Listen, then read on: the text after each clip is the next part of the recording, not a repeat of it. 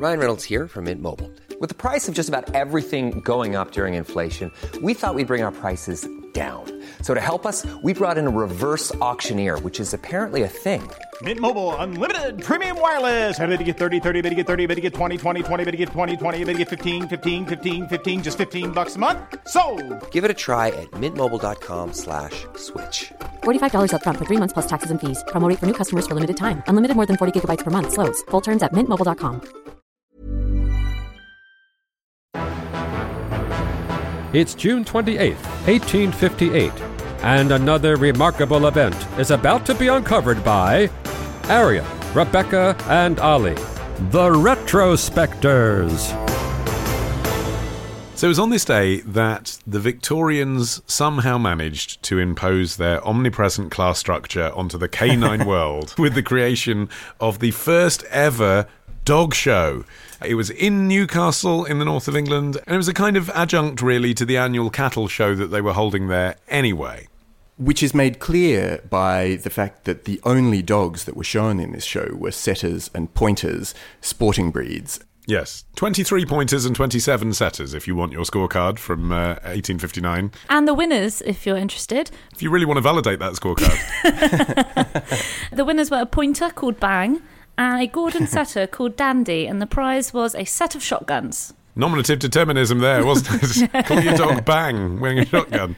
there was controversy right from the get go, though. There were three judges for each class. One of the judges for the setters took first prize in the pointers, while one of the judges for the pointer classes took first prize in the setters. you know, this accusation of inbreeding not just for the dogs but also for the owners is something that has come along ever since, really. That it c- can seem like quite a closed world. It's apparently open to everybody, but it's quite in the eye of the beholder, isn't it? Some of the judgments aren't clear. Why does this dog look better than any other dog? A lot of it ties into our good old friend eugenics, of course, which was popular at the time as well. And uh, there not having to be any particular reason why a breed was stronger or better, apart from the man who was marking the card liked a particular feature, and that's what he decided to judge on. So, do you think at that Newcastle show they were like, I know that this is actually an annual cattle show, but don't tell anybody. We'll also have a little dog competition. And if we're the only people to go in it, then we can both win the guns, you guys. And one of the judges, a fellow called Richard Brailsford, who's head gamekeeper on the Prime Minister's estate, Lord Derby. And the man who had organised the whole event, yes, don't tell me that he's somehow embroiled in controversy too. well, he obviously enjoyed it so much that he thought it should go on to the national stage. That year, he organised a dog show in Birmingham, which would go on to be called the National Dog Show. It's still going on. They added spaniels, retrievers into the mix to shake things up a bit, but again, still working breeds. And it didn't really help that there were no standards to judge dogs by. As Olly was saying, it was basically did you like the look of the animal? Yes, no, maybe so. And so obviously it was open to lots of accusations. It was very easy to, you know, give your give your mate an award by sort of just looking the dog up and down and saying, mm, yes, that's a good pointer. And that was what led to the creation of the Kennel Club in 1873. And they f- finally started bringing in rules about formally classifying different breeds, what the ideal standards were for them, and, and just rules for holding a dog show, basically, to stop it just being some big shotgun racket. I think that's partly because before 1859, although this was the first kind of modern dog show, it was the first modern dog show because there had been other predecessor events which were more casual. The hmm. Masters of Foxhounds in England had hound shows ever since the start of the century. There was an exhibit for pugs that was held on May the 30th, 1850, which was kind of a bit of a social, bit of a knees up. Um, and uh, two years later, a series of shows for spaniels and small dogs held at the Queen's Head Tavern in London. I mean, that location tells you that not everyone is taking it seriously as a sport. And then I think, twinned with that, there'd also been a plethora of pigeon fancying events, which was news to me. When it came to then the dog fancying shows, they were like, well, we'll run it like a chicken event. You know, yeah. okay, it'll just be a bit of fun. And then it turned out dog owners are a lot more serious about this stuff. yeah, the way the history books tell it, it sounds like there were no dog shows at all, and then suddenly there was this one in June 1859, and then, you know, immediately there were dog shows everywhere. But actually, probably what was going on was that there were quite sort of rudimentary ad hoc mates affairs that had been done for quite a while, and this is when dog shows really started getting serious. We're not going down the pub. We're having a dog show. Yeah, yeah. You can't be drunk and judge which dog is good. I mean, it is amazing how quickly the phenomenon took off, though, on a kind of like national scale. Victorians of all classes, crucially, this was one of the few things that would bring all classes together. Everyone enjoys mm. a dog. By the end of the 1860s, 10 years after this first modern dog show, the National Dog Show in Birmingham was attracting over 20,000 paying visitors and 700 dogs who obviously didn't have a choice about being there. My favourite of the kind of explosion of dog shows that uh, imitated this first one, though, was the one from June 1862, which was the Monster Dog Show.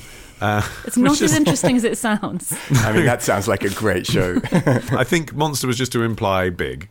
And it took place at the new agricultural hall in Islington.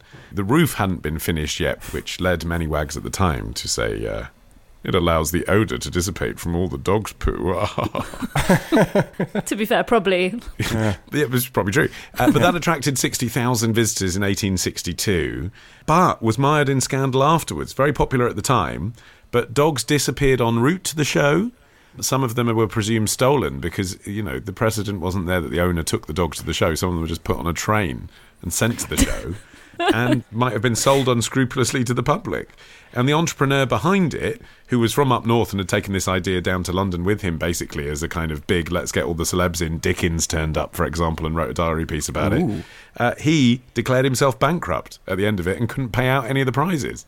It is astonishing how that business of controversy has become baked into the dog show, even to this day. Every single year, it seems, there's stories of you know owners slipping rival dogs laxatives or you know some dog coming down with some sort of ailment that means it can't compete or apparently in 1974 crufts uh, which we'll talk about I'm sure, featured a murder trial. The Old Bailey jury heard how a man had started an affair with a woman that he met at Crufts and was stabbed to death by his wife with the very knife that he used to cut up their dog's food with. I suppose that's not a laughing matter, but it just is. It just is a horrible little detail. The amount of controversy that goes on in these things that it even led to a murder is kind of astonishing.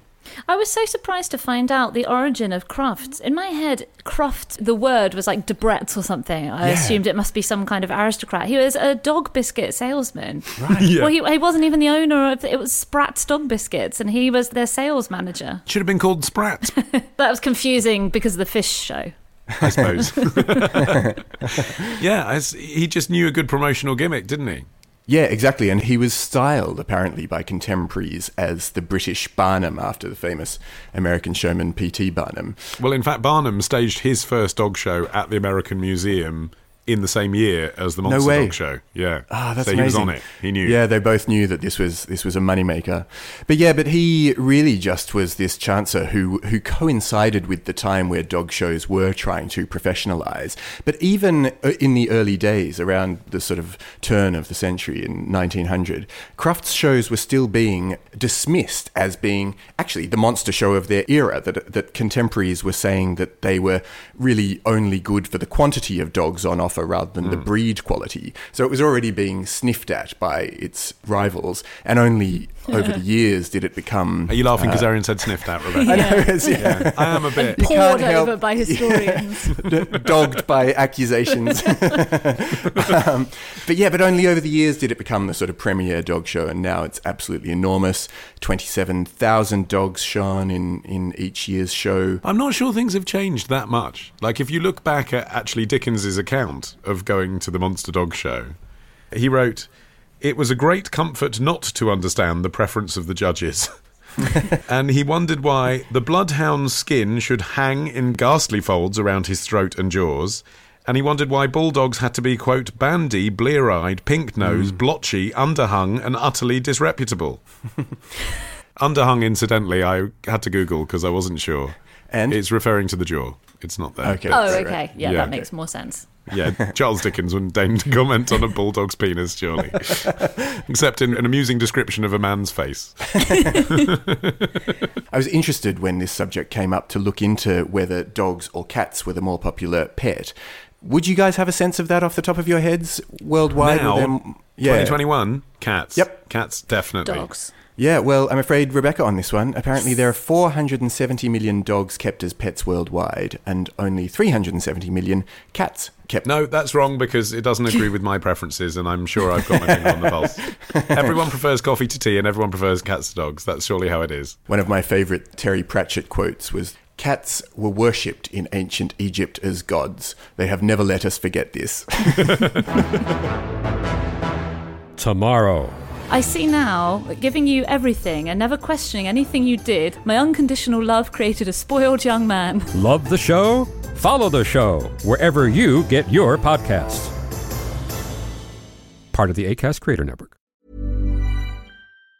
Planning for your next trip? Elevate your travel style with Quince. Quince has all the jet setting essentials you'll want for your next getaway, like European linen, premium luggage options, buttery soft Italian leather bags, and so much more. And it's all priced at 50 to 80% less than similar brands. Plus, Quince only works with factories that use safe and ethical manufacturing practices. Pack your bags with high-quality essentials you'll be wearing for vacations to come with Quince. Go to quince.com slash trip for free shipping and 365-day returns.